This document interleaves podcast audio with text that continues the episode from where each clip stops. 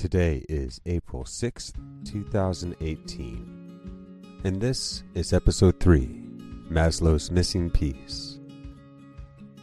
Hello, everybody, and welcome back to Actualization Station, your place for all things relating to self transcendence and self actualization. I think we can all agree life is full of suffering. It is harsh, it is brutal, and often unforgiving. If you find yourself feeling as though you're stuck on a treadmill, working your life away, preoccupied by personal conflicts and dragging responsibilities that constantly get in the way of forward motion, I feel you. And I'm on this journey with you. So if you long to find out what you're truly capable of, well, you've come to the right place. Here at Actualization Station, we will endeavor to realize the very limits of our potential for the sake of all life that miraculously survives amidst the vast empty space of this wondrous universe, we work towards the discovery and embodiment of our highest reason for being. Together, we work towards the ennoblement of the individual, for the betterment of our families and friends, for this living planet and all of its inhabitants. Hello, everybody, I'm Chris, and today we'll be talking about the missing piece of Maslow's hierarchy of needs a model that outlines the motivational stages that must be achieved for self realization in human beings. And that missing piece that I mentioned was the highest stage Maslow discovered. Thus, the model we know from its most common depictions is missing a critical piece. If you're not already aware of Maslow's theory of motivation and would like a quick refresher, feel free to check out the previous episode titled What One Can Be, They Must Be. In that episode, we considered the hierarchy of needs as it relates to self actualization, but I saved the final piece of the puzzle for this episode. Here, we have a model that describes the stages of development we may rise through in our lives as we move towards the realization of our full potential. In the previous episode, we learned about Maslow's hierarchy of needs, which describes how the securing of food, shelter, and companionship helps us to develop the means, skills, belonging, and self esteem necessary to actualize as individuals. And today we'll learn about Maslow's missing piece, which describes how human beings may even transcend the individual self to positively impact the wider world. So now we speak of that ultimate level of development, from which we may experience the deepest, most profound sense of meaning in our lives. That missing piece that has been missing from Maslow's model for decades. As far as I can tell, whether it be in academic textbooks or formal scientific papers, most authors only reference the first version of Maslow's model, with self actualization depicted as the peak of human development. Thus, the hierarchy of needs, a widely referenced and highly regarded model for the motivation of human beings, is missing its most essential and final piece self transcendence, which Maslow only added shortly before his death.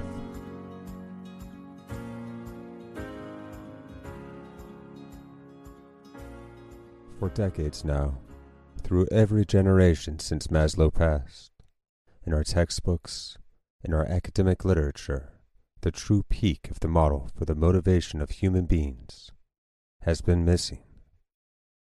Thankfully, Maslow did amend the model one year before he died, adding self transcendence as a motivational step beyond self actualization and though it was eclipsed by the previous model which had already gained wide acceptance, it survives and remains the true and final version of his model. Waiting to add the final stage of self transcendence may have been a conservative move on Maslow's part. It was included in his research and mentioned in his journals, yet he chose to leave it out. Perhaps he wanted to wait until he had a more effective way to substantiate it. Ultimately, this took him the rest of his life to accomplish. It was only after surviving a near fatal heart attack in 1967 that Maslow experienced what he termed a peak experience, an enduring state which he described as a high plateau. He now had direct experience of a prolonged sense of self transcendence, a state only attributed to the most advanced meditators and enlightened masters something that had yet to be confirmed by science. Now, with the experience directly available to him, he was able to finish his life's work. In 1969, after three decades of exhaustive scientific study, and one year before his death, Maslow revealed the highest stage of human development self transcendence. This missing piece of the puzzle may just be the most intriguing aspect of the model for what it portends for humanity as a whole. Self transcendence can be described as a sense of unified connection with all things, an experience of oneness with all aspects of the universe, as well as a sense of unification with something omnipresent. I think we've done ourselves a tremendous disservice by limiting the mention of this in academia, for I believe that the enlightenment of our fellow human beings is the key that unlocks our true potential as a species. Today, despite the decades of scientific research pertaining to self transcendent states since Maslow's death, the most common depictions of the model are still missing that final step.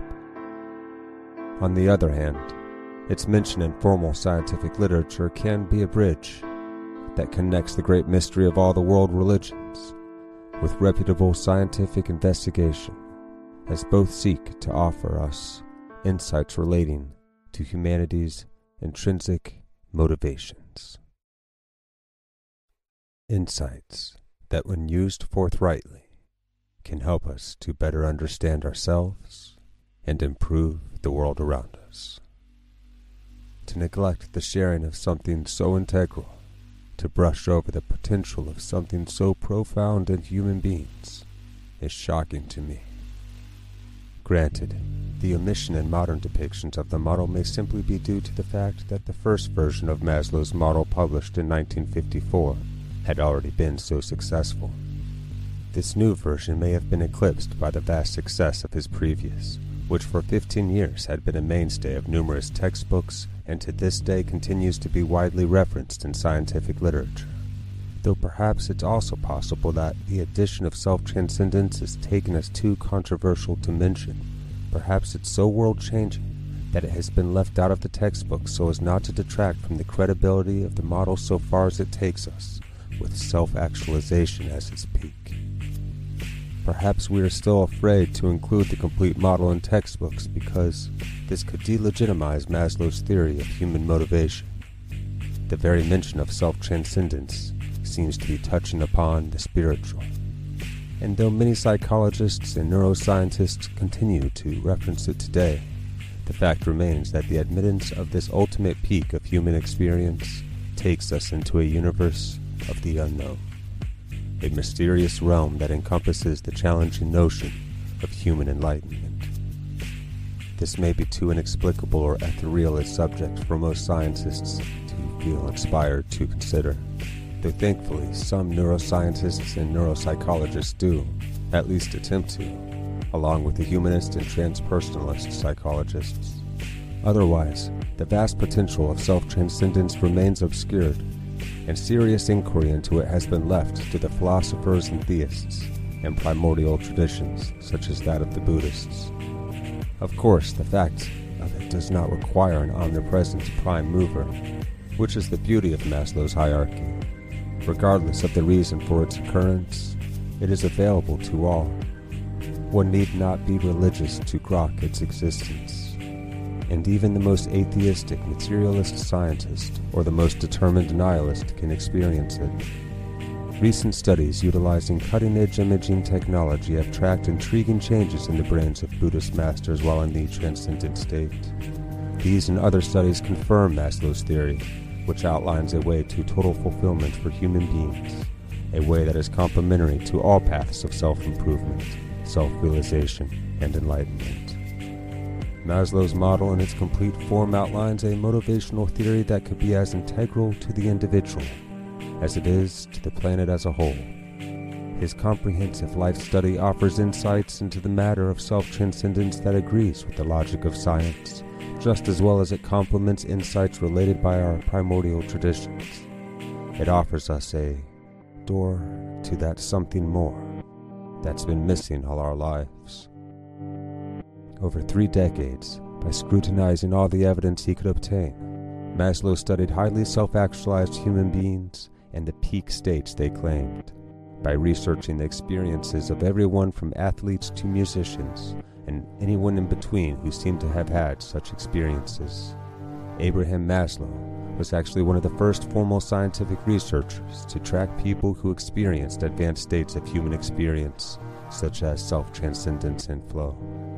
In studying their altered states of consciousness, he recognized states that seemed akin to the self transcendence seen in advanced meditators and so called enlightened beings. He came to call these self transcendent experiences peak states and was one of the first psychologists to formally study what we now know as the flow state. While the source of this experienced sense of unifying interconnectedness is up for debate, the experience of it is available to anyone. The final stage in human development, humanity's highest potential, self transcendence, has been either ignored or overlooked by academia for half a century since Maslow's revelation. But he wasn't the only heavyweight that supported this theory. Another one of the most thoughtful men to ever grace the earth, Albert Einstein, had the same feeling regarding the potential for self transcendence. He stated, The most beautiful emotion we can experience is the mystical. It is the power of all true art and science. He to whom this emotion is a stranger who can no longer wonder and stand wrapped in awe, is as good as dead. To know that what is impenetrable to us really exists, manifesting itself as the highest wisdom and most radiant beauty, which our dull faculties can comprehend only in their most primitive forms. This knowledge, this feeling, is at the center of true religiousness. Einstein also said in speaking of some of his fellow scientists and members of academia that in their grudge against traditional religion as the opium of the masses, they cannot hear the music of the spheres. Such views are still radical for many modern scientists, so perhaps it's not surprising that the stage of self transcendence is missing in most depictions of Maslow's hierarchy of needs. Yet, this is something that the acclaimed psychologist spent the better part of his life resolving. It's time to raise the spirit of Maslow and embrace the merits of his addition of self transcendence to the hierarchy of needs, this ultimate culmination of his life's work that he committed on behalf of all human beings.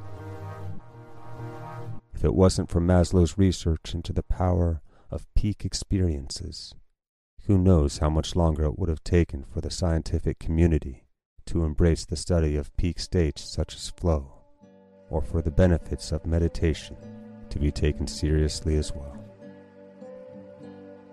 In Zen Buddhism, there is a term, shoji, which translates as birth, death, and describes how the knowledge of death is a source of constant anxiety, death being unavoidable and the time of it indeterminable.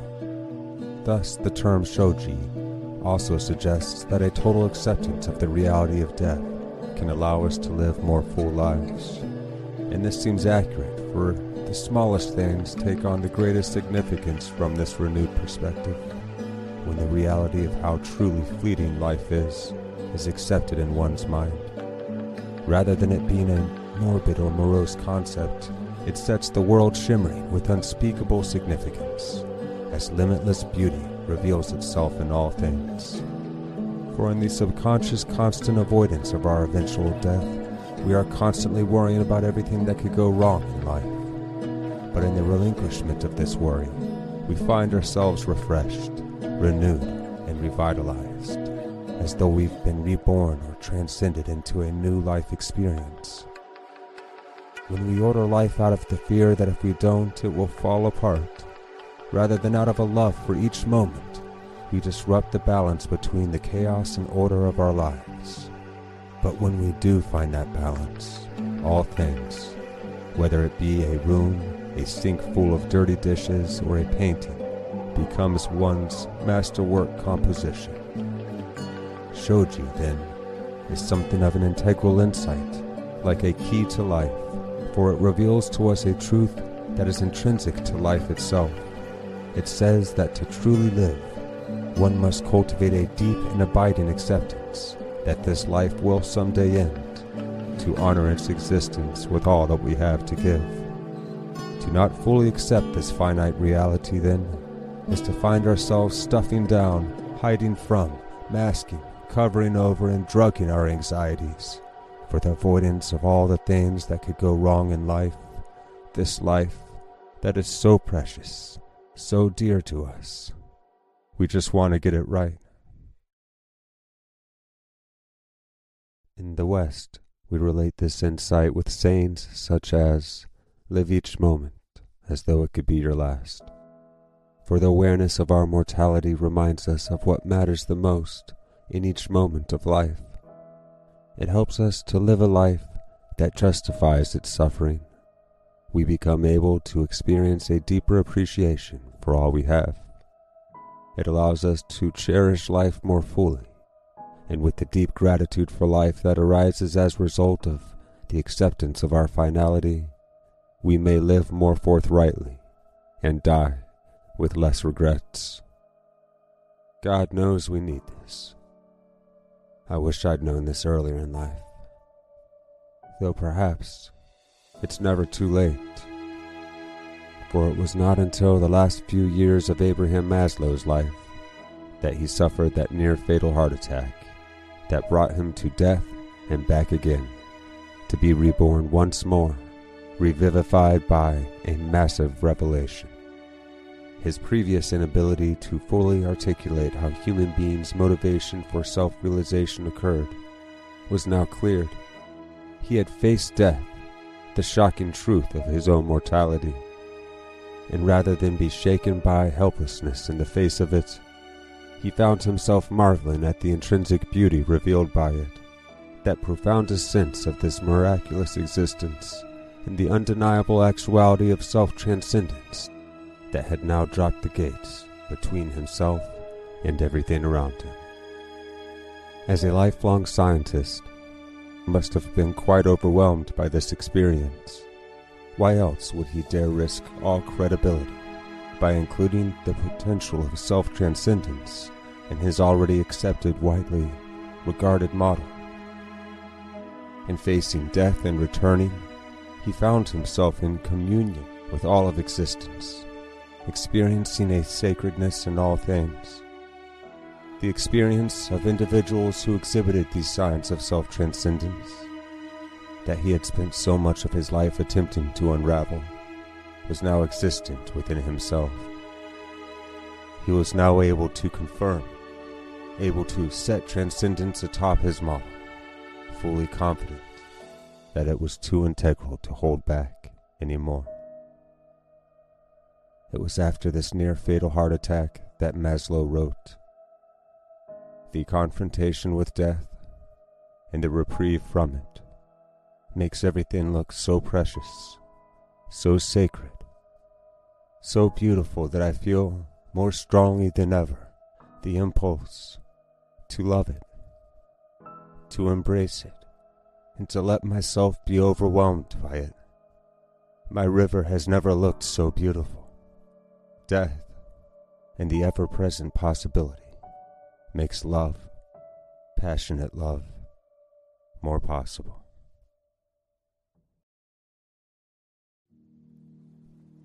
Now, in honor of this most life altering realization, let us revive the missing aspect of Maslow's model, that stage achieved through the realization of life's finality let us rise together towards the peak experience of self transcendence, for this missing piece may be the key that realizes our highest vision.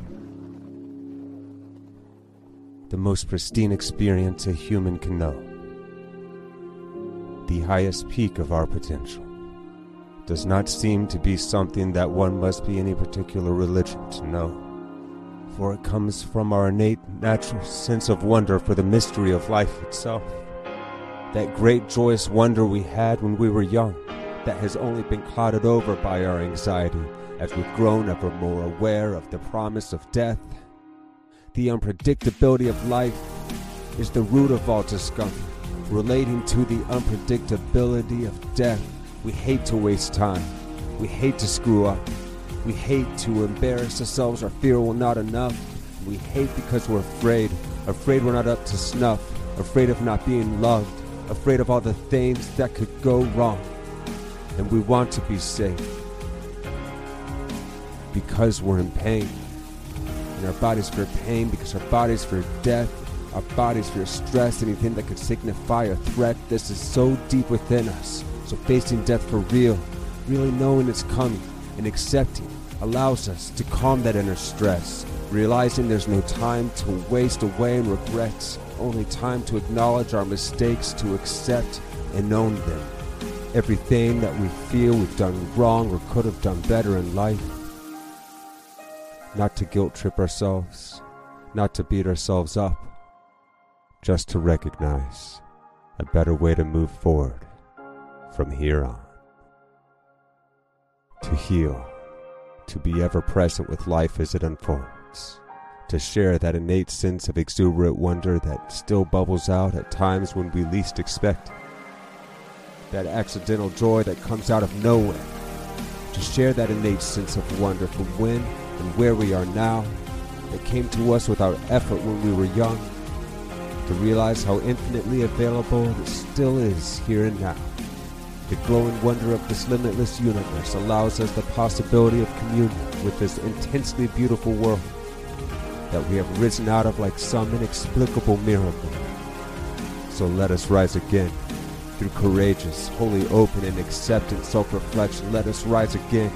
Through total appreciation for the finite nature of life, let us realize the willingness to accept the suffering we all must inevitably endure.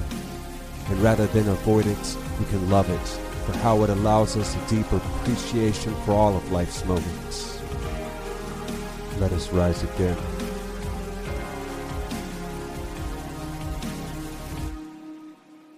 The basic tenet of Buddhism is that life is suffering, like the image of Christ, carrying his cross, bearing the whole world's suffering, through until his dying breath.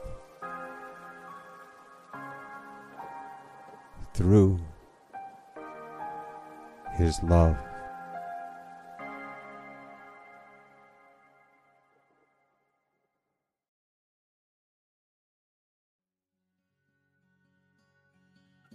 In his book, The Farther Reaches of Human Nature, Maslow describes self transcendent people as more holistic about the world than are the healthy or practical self actualizers. He noted that self transcendent people and their experiences are more apt to be profoundly religious or spiritual in either the theistic or non theistic sense.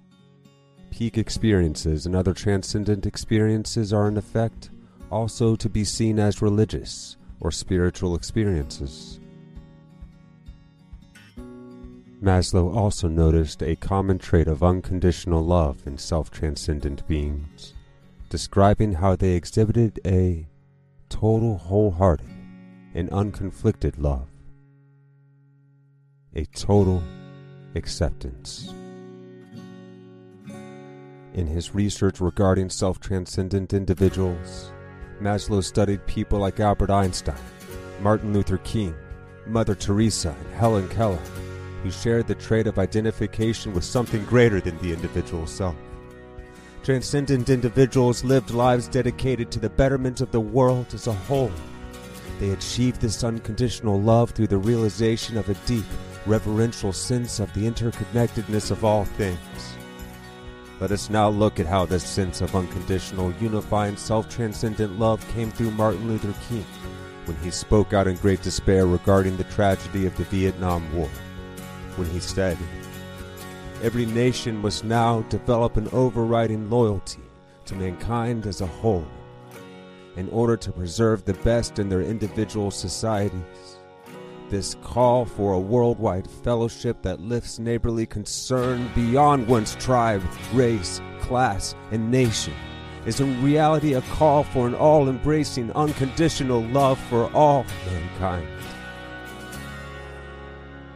When I speak of love, I am not speaking of some sentimental and weak response.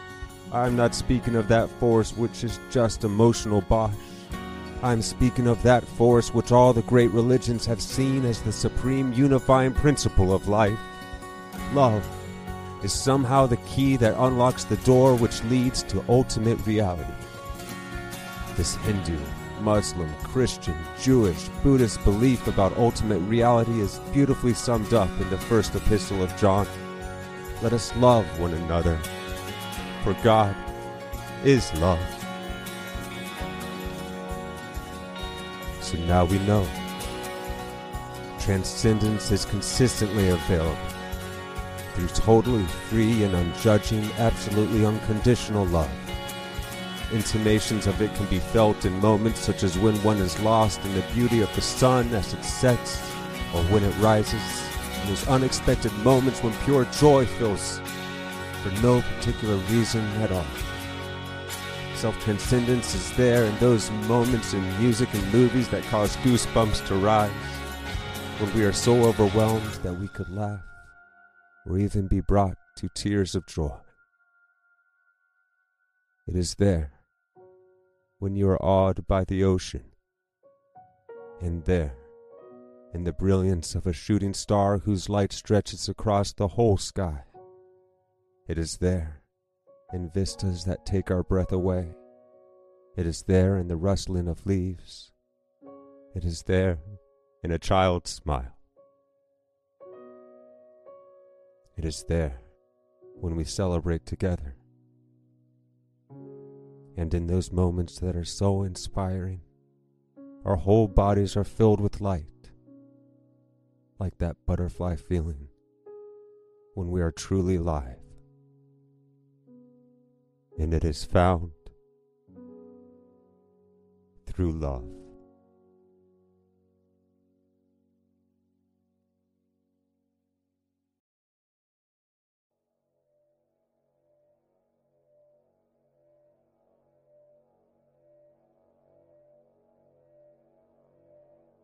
Suddenly, there is so much more to life than we ever thought possible. Suddenly, we realize that we are cast in the midst of an incomprehensible miracle, whose beauty seems to have no end, and is too great to ever be encapsulated by mere words alone. And now we may rise to a level that meets the coming dangers our world faces we can become the truth of our highest reason for being. All you have to do is hold the highest regard for this miracle we whirl within. Let that innate sense of wonder be your inspiration.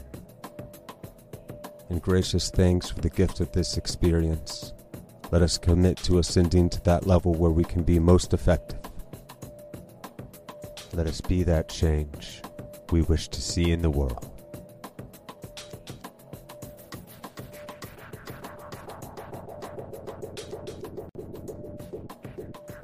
Know, it's kind of hard not to break out into song here. Speaking of which, the music you heard today was all copyright free from various artists I found on the internet. But I am looking for music from people I know and other people out there that would like to share their music on the show. I will, of course, provide attribution and links to where people can download your songs. Now, let's go over everybody that we heard today in the background. We got attributions. Who did we use today? Oh man, so many people. Hold on a second. Slow down. Relax. We got lots of music today self actualizes everywhere, making it happen. Alright, so the songs. First song was by Hyde. It's titled Acoustic Folk Instrumental. That's pretty straightforward. It's listed as Creative Commons 3.0. You can find more of Hyde's tunes on SoundCloud. His music is promoted by YouTube's audio library. Look him up. Next song was by Silent Partner. I guess they're no longer a silent partner now that I mentioned their name. Sorry about that, silent partner. The song is titled Time Stops, and it was provided by YouTube royalty free music. And the third song is Still Breathing by Alexi V, provided by Kahvi.org and Scene.org. Friggin' love these guys. Kahvi is a free music collective run by some crazy dudes in a warehouse where they brew up consistent, lush, electronical vibes all day and day. I just made that up. They're actually from all over the world, probably in various warehouses. But regardless, they rock like little musical Einstein gnomes that bake up hot treats for your listening pleasure. This podcast would not have been possible without the Free Music Collective's excessive levels of awesomeness. So def check out kahvi.org, that's K to the A to the H to the V to the I, K-A-H-V-I dot org. If your ears are bored and your brain is fried because there are some great tracks to be found when you search around, there are gems guaranteed to strike heart chords and make you feel all tingly inside. That is kahvi.org which is a project by Electronic Free Art Scene, which can also be found at ftp.scene.org. I believe they may still be looking for sponsors, so if you dig the tunes I've shared with you guys, and you believe in supporting the power of free art, donate to those people at scene.org. They've been providing the world with fly tunes and helping maintain world peace since March 11th, 1996. So these dudes are ancient, like the Gandalfs of electronic music, like the Greybeards of Skyrim, minus the dragon shouts. But in all seriousness, these cats are originators, mad alligators with musical teeth that will crunch you in half with their spectacular ambient sounds and bodacious beats. So be aware. Next song, a beautiful tune titled Calm by Silent Partner once again. This one is also from the Free Music Archive, YouTube's free music library. Next song after that was Psalms, and it is by the composer Miguel Johnson and is promoted by Audio Library. It is another Creative Commons 3.0. And after that we have Voyage by Lemmino, totally epic piece. Find his tunes at soundcloud.com forward slash Lemmino, that's L E M M I N O and at Twitter at Lemmin0. I mean, L E M M I N 0. For those of you familiar with Leet Speak, you will understand. This one is also Creative Commons 3.0. The music provided by YouTube, not to be confused with BoobTube. Most of you kids probably don't even know what BoobTubes are, so let me explain. It's slang for an ancient device invented by the Egyptians, I think, known as the television. Television, meaning it both tells you and shows you visions of the future through previews and shows from the past through reruns. It was quite remarkable for the time. Nowadays, we shoot information through the air instantaneously over thousands of miles like cybernetic wizards. So it's no big deal, but at the time, this was groundbreaking stuff. Sizes of televisions in ancient Egypt varied in size quite dramatically. They weighed tons and were never quite as small as your smartphone screen and never as high in resolution either, so so you may not have the retrospect to appreciate how far we've come. Everything is whiz bang hi fi techno magical streaming nowadays. So you confounded dag nabbers will just have to remain confounded on that one. We simply didn't have these tools back in the day when I was an Egyptian. So it could be hard to appreciate the awesomeness that is the communications revolution we are in the midst of today. But if you really want to know, just go play an Atari 2600 for an afternoon, or watch your parents' crappily pirated copy of The Princess Bride that they recorded using two VCRs with two VHS tapes, one blank and the other a movie they rented from Blockbuster back in 1985. If the damn VHS tape still plays and you can find a functioning VCR and a TV that can handle that antiquated mechanical technology. By the way, for those of you that don't know, Blockbuster was like Redbox, except bigger. big enough to go inside of.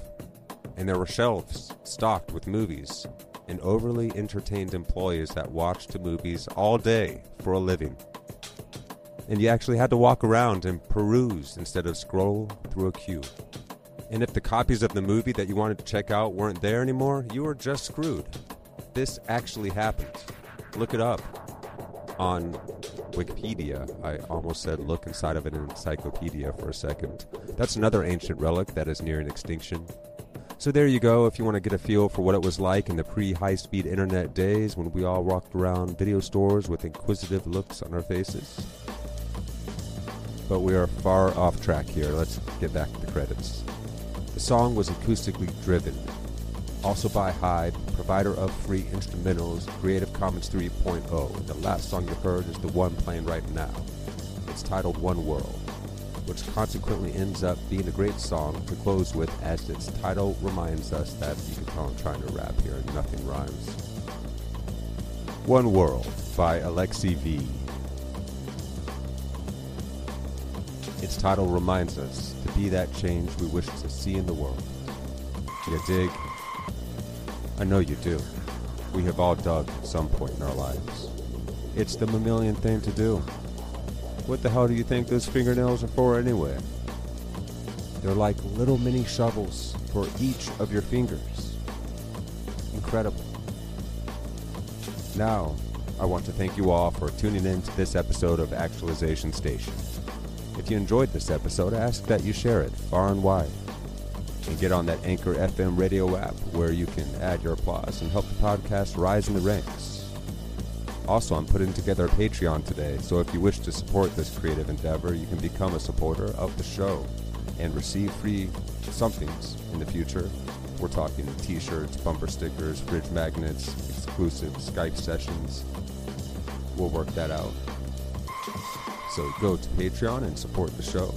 $1, $5, $10, a bajillion dollars. Whatever is within your means that you wish to offer will help tremendously. The goal is to help Actualization Station reach and inspire the best and ever more people around the world.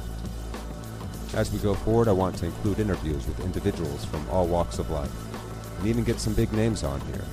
But we'll have to work up to that, of course. First, we have to make an impression, build a solid base, get ourselves heard to really get this thing going. You can follow us everywhere that social media is happening, except for Snapchat, which I just don't understand. But we're on most of the rest of the major social media platforms out there, including Bookface, Twitter, and Instagram it. And of course, subscribe on Anchor FM radio app or the podcast's RSS feed via your favorite podcasting platform. Share if you like it and help us out on Patreon. Thank you all. Good morning, good afternoon, and good night.